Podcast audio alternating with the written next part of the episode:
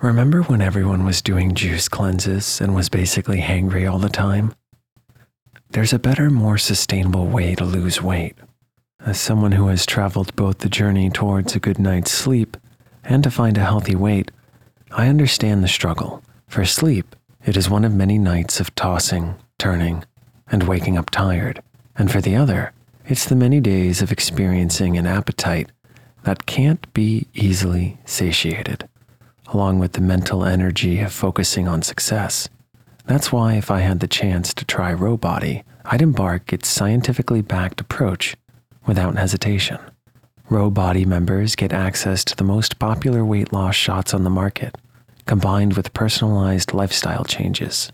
Members have support throughout the process, including what might be the most daunting part of the process of handling all of the insurance paperwork to help get medication covered. Go to ro.co slash snoozecast. Sign up today and you'll pay just ninety-nine dollars for your first month and one hundred forty-five dollars a month after that. Medication costs are separate. That's ro.co slash snoozecast.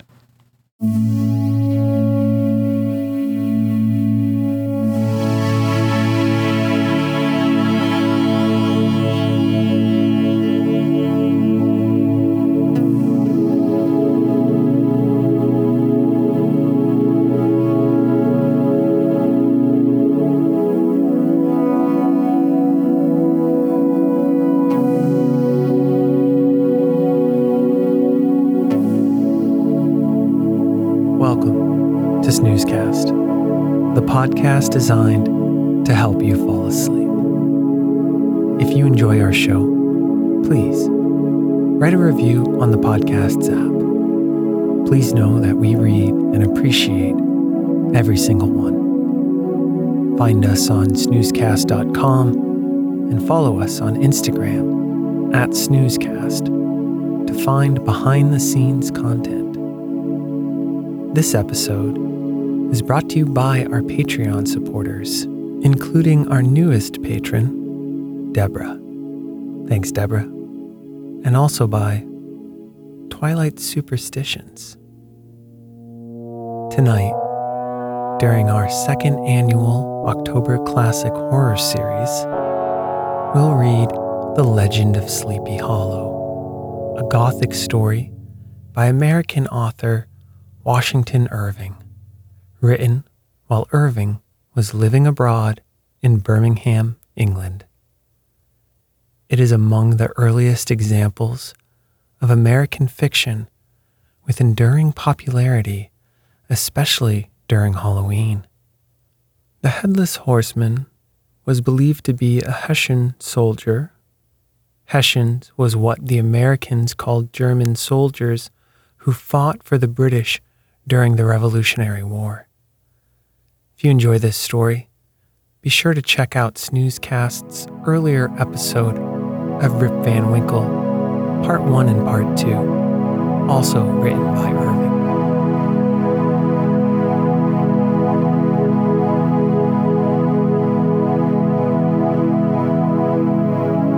Let's get cozy. Close your eyes. Relax your body into the softness of your bed. Now, take a few deep breaths.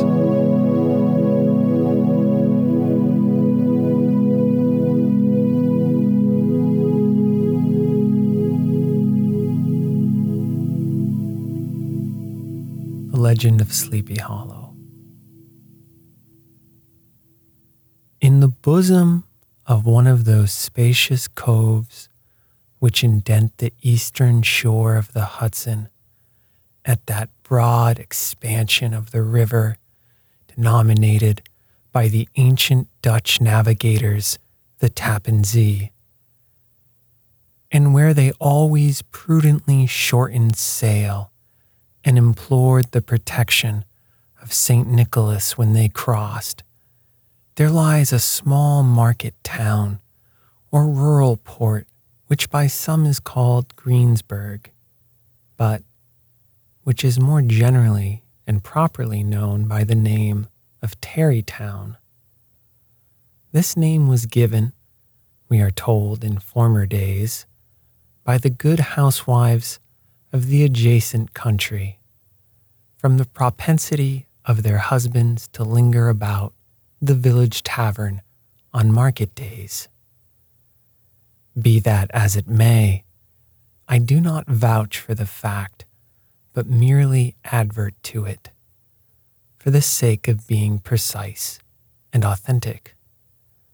Not far from this village, perhaps about two miles, there is a little valley, or rather lap of land among high hills, which is one of the quietest places in the whole world.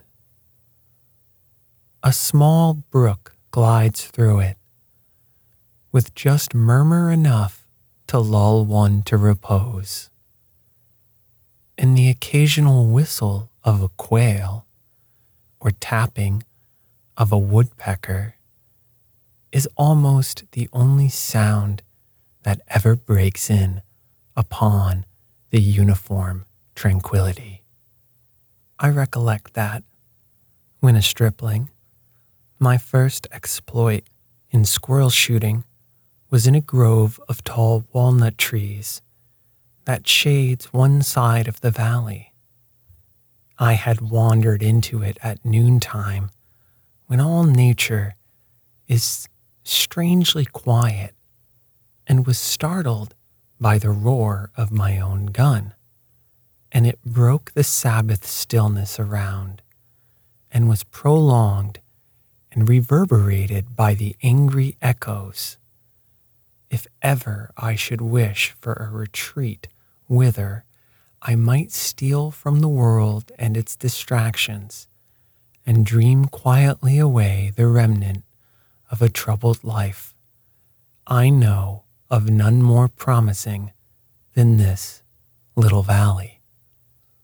From the listless repose of the place, and the strange character of its inhabitants, who are descendants from the original Dutch settlers, this sequestered glen has long been known by the name of Sleepy Hollow, and its rustic lads are called the Sleepy Hollow Boys throughout all the neighboring country. A drowsy, dreamy influence seems to hang over the land and to pervade the very atmosphere. Some say that the place was bewitched by a high German doctor during the early days of the settlement. Others, that an old Indian chief, the prophet or wizard of his tribe, held his powwows there before the country was discovered by Master Hendrick Hudson. Certain it is, the place still continues under the sway of some witching power that holds a spell over the minds of the good people, causing them to walk in a continual reverie. They are given to all kinds of marvelous beliefs, are subject to trances and visions, and frequently see strange sights, and hear music and voices in the air. The whole neighborhood abounds with local tales, haunted spots, and twilight superstitions.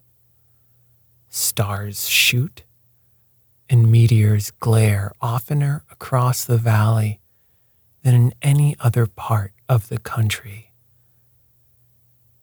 And the nightmare, with her whole ninefold, seems to make it the favorite scene of her gambols.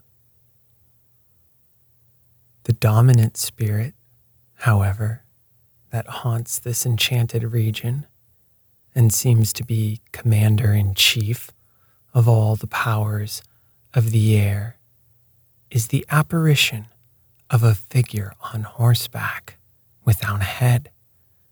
It is said by some to be the ghost of a Hessian trooper, whose head had been carried away by a cannonball in some nameless battle during the Revolutionary War, and who was ever and anon seen by the country folk hurrying along in the gloom of night as if on the wings of the wind. His haunts are not confined to the valley, but extend at times to the adjacent roads, and especially to the vicinity of a church at no great distance.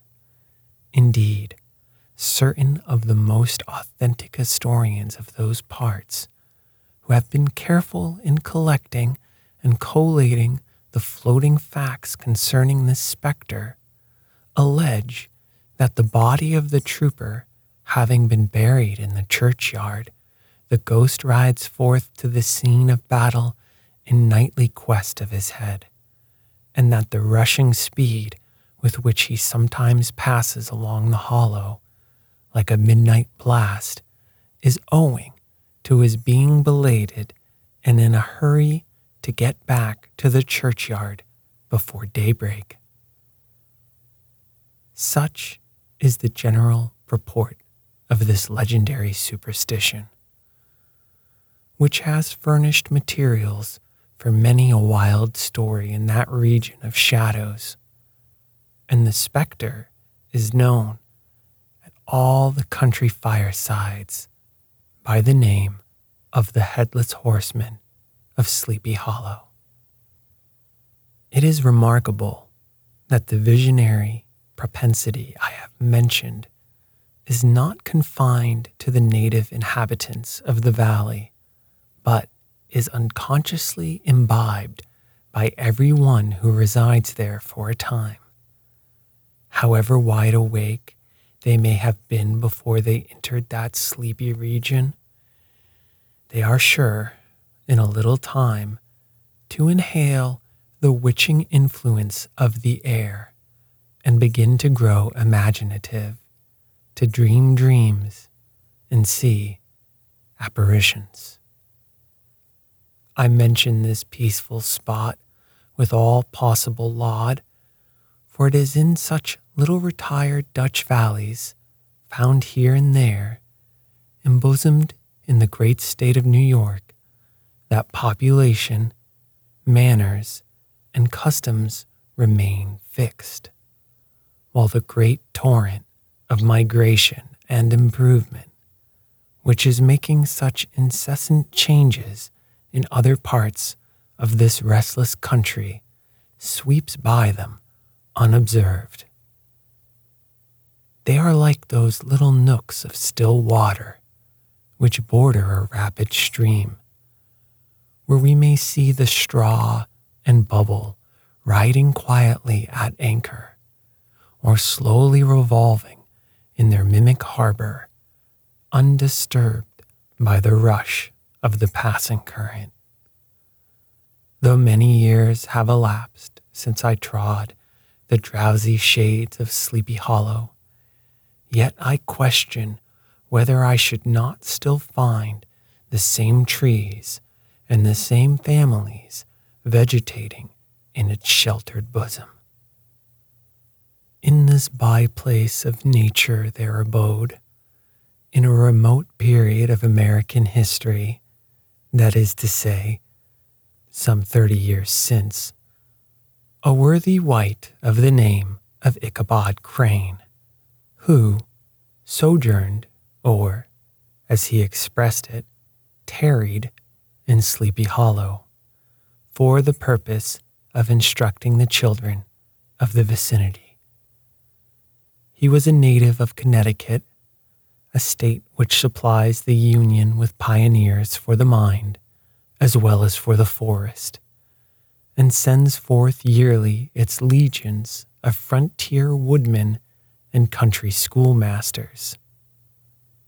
The cognomen of Crane was not inapplicable to his person. He was tall, but exceedingly lank, with narrow shoulders long arms and legs, hands that dangled a mile out of his sleeves, feet that might have served for shovels, and his whole frame most loosely hung together. His head was small and flat at top, with huge ears, large green glassy eyes, and a long snipe nose, so that it looked like a rooster perched upon his spindle neck to tell which way the wind blew. To see him striding along the profile of a hill on a windy day, with his clothes bagging and fluttering about him, one might have mistaken him for the genius of famine descending upon the earth, or some scarecrow eloped from a cornfield. His schoolhouse was a low building of one large room, rudely constructed of logs, the windows partly glazed and partly patched with leaves of old copybooks.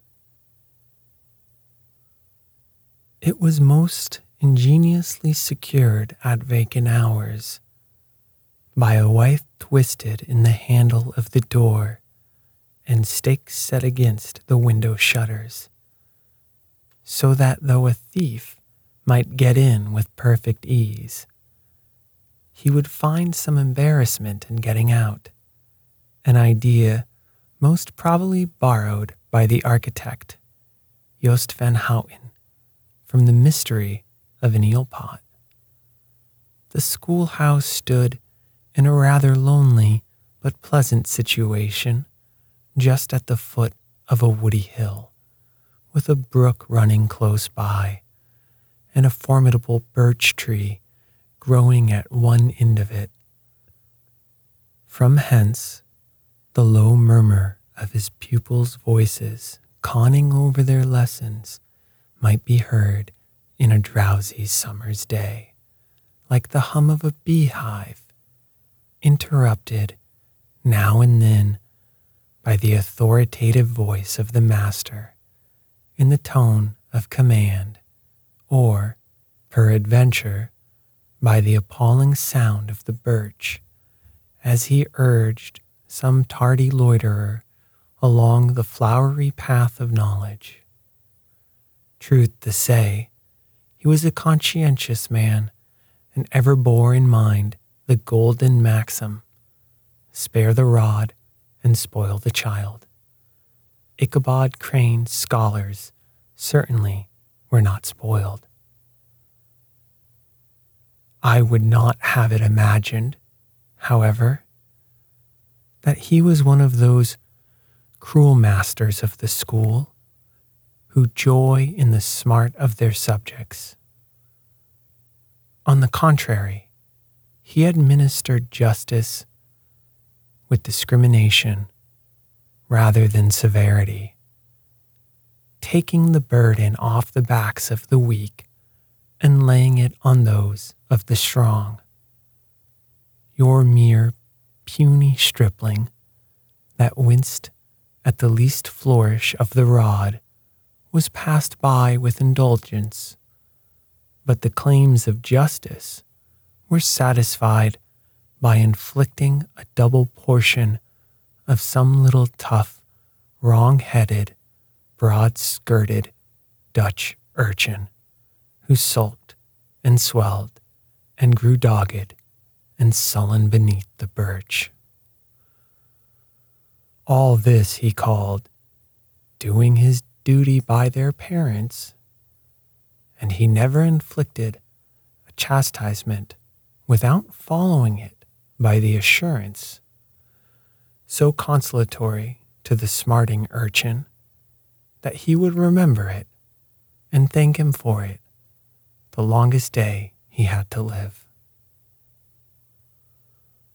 When school hours were over, he was even the companion and playmate of the larger boys, and on holiday afternoons would convoy some of the smaller ones home, who happened to have pretty sisters or good housewives for mothers, noted for the comforts of the cupboard. Indeed, it behooved him to keep on good terms with his pupils. The revenue arising from his school was small and would have been scarcely sufficient to furnish him with daily bread, for he was a huge feeder, and though lank, had the dilating powers of an anaconda. But to help out his maintenance, he was, according to country custom in those parts, boarded and lodged at the houses of the farmers whose children he instructed. With these he lived successively, a week at a time, thus going the rounds of the neighborhood with all his worldly effects tied up in a cotton handkerchief. That all this might not be too onerous on the purses of his rustic patrons, who are apt to consider the costs of schooling a grievous burden, and schoolmasters as mere drones, he had various ways of rendering himself both useful and agreeable. He assisted the farmers occasionally in the lighter labors of their farms, helped to make hay, mended the fences, took the horses to water, drove the cows from pasture, and cut wood for the winter fire. He laid aside, too, all the dominant dignity and absolute sway with which he lorded in his little empire, the school, and became wonderfully gentle and ingratiating. He found favor in the eyes of the mothers by praising the children, particularly the youngest. And like the lion bold, which will whom the lamb did hold, he would sit with a child on one knee and rock a cradle with his foot for whole hours together. In addition to his other vocations, he was the singing master of the neighborhood, and picked up many bright shillings by instructing the young folks in psalm. It was a matter of no little vanity to him on Sundays to take his station in front of the church gallery with a band of chosen singers where, in his own mind, he completely carried away the palm from the parson. Certain it is, his voice resounded far above all the rest of the congregation, and there are peculiar quavers still to be heard in that church, and which may even be heard half a mile off, quite to the opposite side of the mill pond, on a still Sunday morning, which are said to be legitimately descended from the nose of Ichabod Crane. Thus, by divers little makeshifts, in that ingenious way which is commonly denominated by hook and by crook, the worthy pedagogue got on tolerably enough, and was thought, by all who understood nothing of the labor of headwork, to have a wonderfully easy life of it. The schoolmaster is generally a man of some importance in the female circle of a rural neighborhood, being considered a kind of idle, gentleman-like personage of vastly superior taste and accomplishments to the rough country swains, and, indeed, inferior in learning only to the parson. His appearance, therefore, is apt to occasion some little stir at the tea table of a farmhouse, and the addition of a dish of cakes or sweetmeats, or, peradventure, the parade of a silver teapot. Our man of letters, therefore, was quite happy in the smiles of all the country damsels.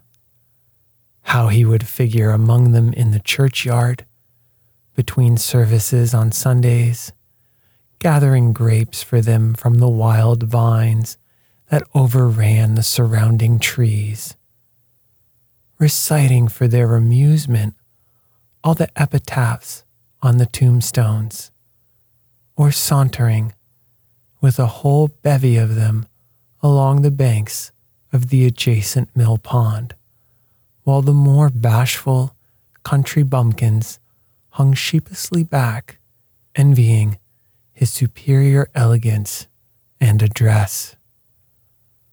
From his half-itinerant life, also, he was a kind of traveling gazette, carrying the whole budget of local gossip from house to house, so that his appearance was always greeted with satisfaction. He was, moreover, esteemed by the women as a man of great erudition, for he had read several books quite through, and was a perfect master of Cotton Mather's History of New England Witchcraft, in which, by the way, he most firmly and potently believed. He was, in fact, an odd mixture of small shrewdness and simple credulity. His appetite for the marvelous and his power of digesting it were equally extraordinary, and both had been increased by his residence in this spellbound region. No tale was too gross or monstrous for his capacious swallow.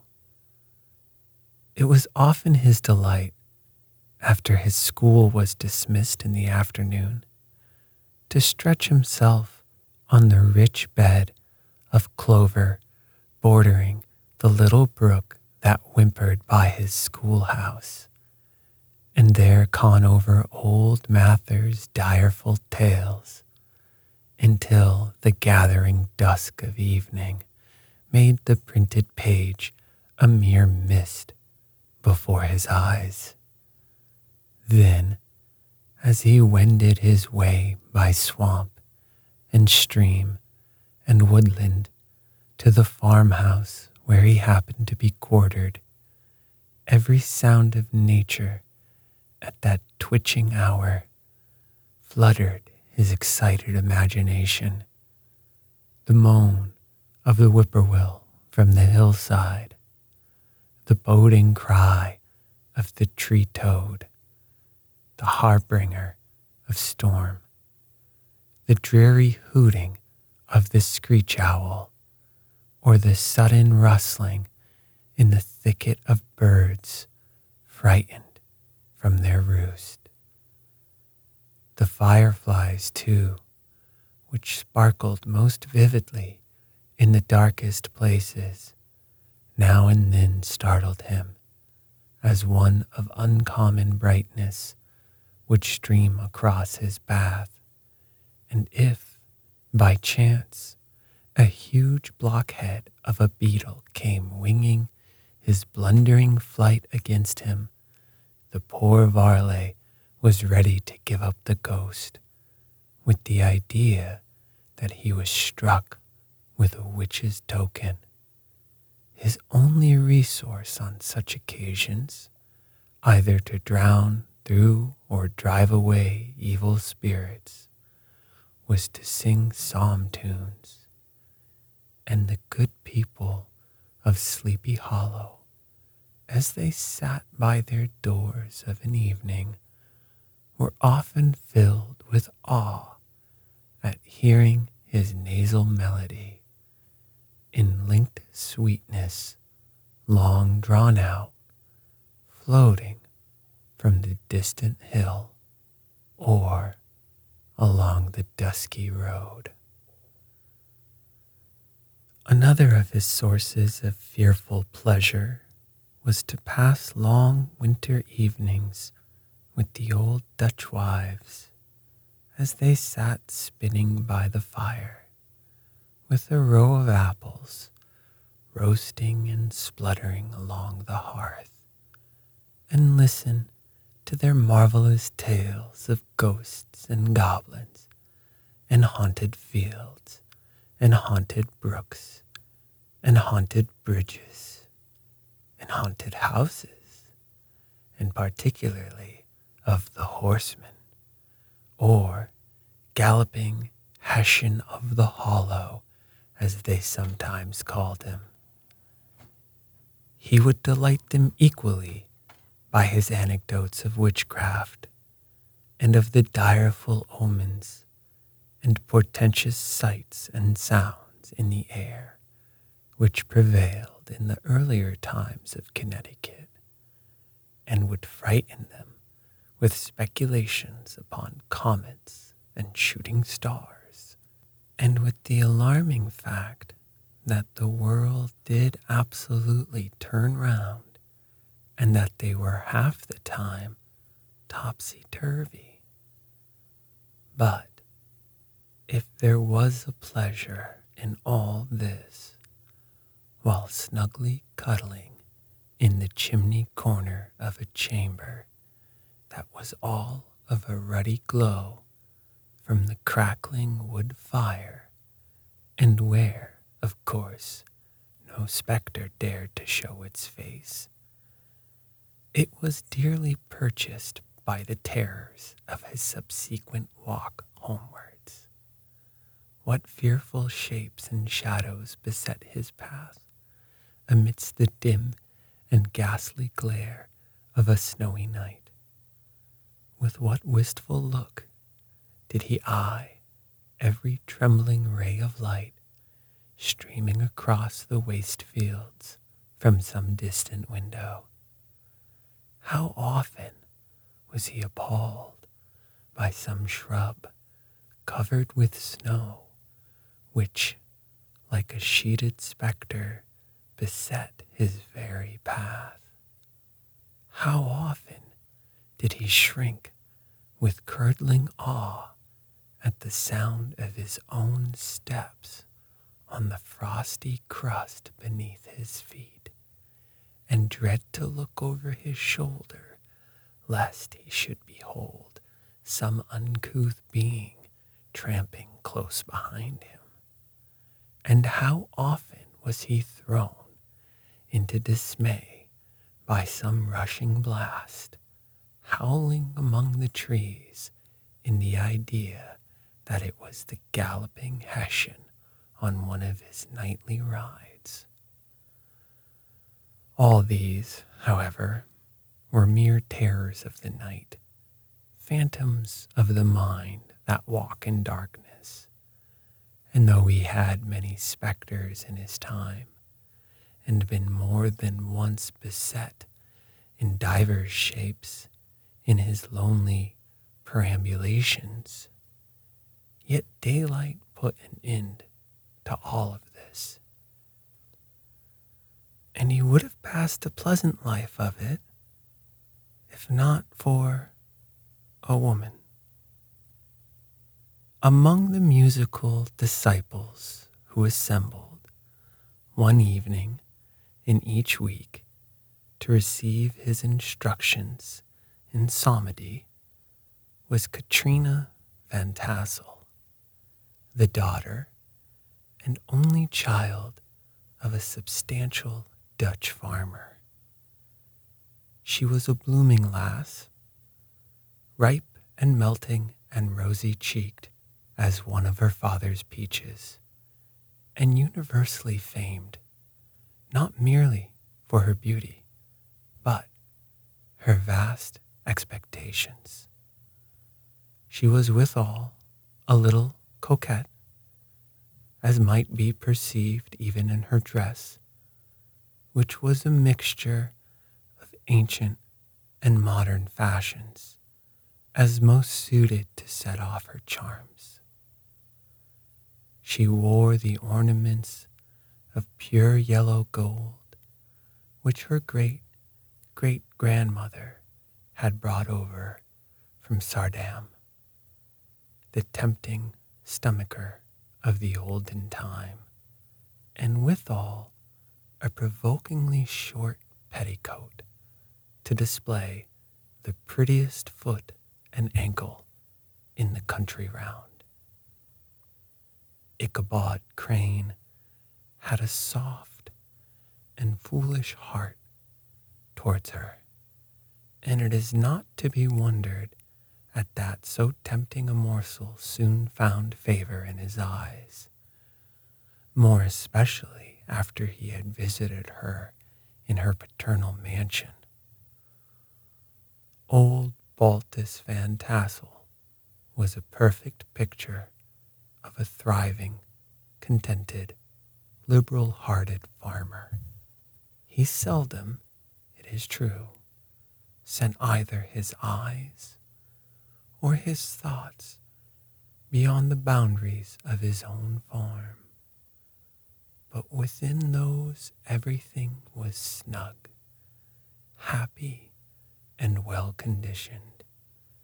He was satisfied with his wealth, but not proud of it, and piqued himself upon the hearty abundance, rather than the style in which he lived. His stronghold was situated on the banks of the Hudson, in one of those green, sheltered, fertile nooks in which the Dutch farmers are so fond of nestling. A great elm tree spread its broad branches over it, at the foot of which bubbled up a spring of the softest and sweetest water in a little well formed of a barrel, and then stole sparkling away through the grass to a neighboring brook that babbled along among alders and dwarf willows. Hard by the farmhouse was a vast barn that might have served for a church. Every window and crevice of which seemed bursting forth with the treasures of the farm. The flail was busily resounding within it from morning to night. Swallows and martins skimmed twittering about the eaves, and rows of pigeons, some with one eye turned up, as if watching the weather, some with their heads under their wings or buried in their bosoms, and others swelling and cooing and bowing about their dames, or enjoying the sunshine on the roof. Sleek, unwieldy porkers were grunting in the repose and abundance of their pens, from whence sallied forth, now and then, troops of sucking pigs, as if to sniff the air. A stately squadron of snowy geese were riding in an adjoining pond, convoying whole fleets of ducks. Regiments of turkeys were gobbling through the farmyard, and guinea fowls fretting about like ill-tempered, with their peevish, discontented cry. Before the barn door strutted the gallant rooster, that pattern of a husband, a warrior, and a fine gentleman, clapping his burnished wings and crowing in the pride and gladness of his heart, sometimes tearing up the earth with his feet, and then generously calling his ever-hungry family of wives and children to enjoy their rich morsel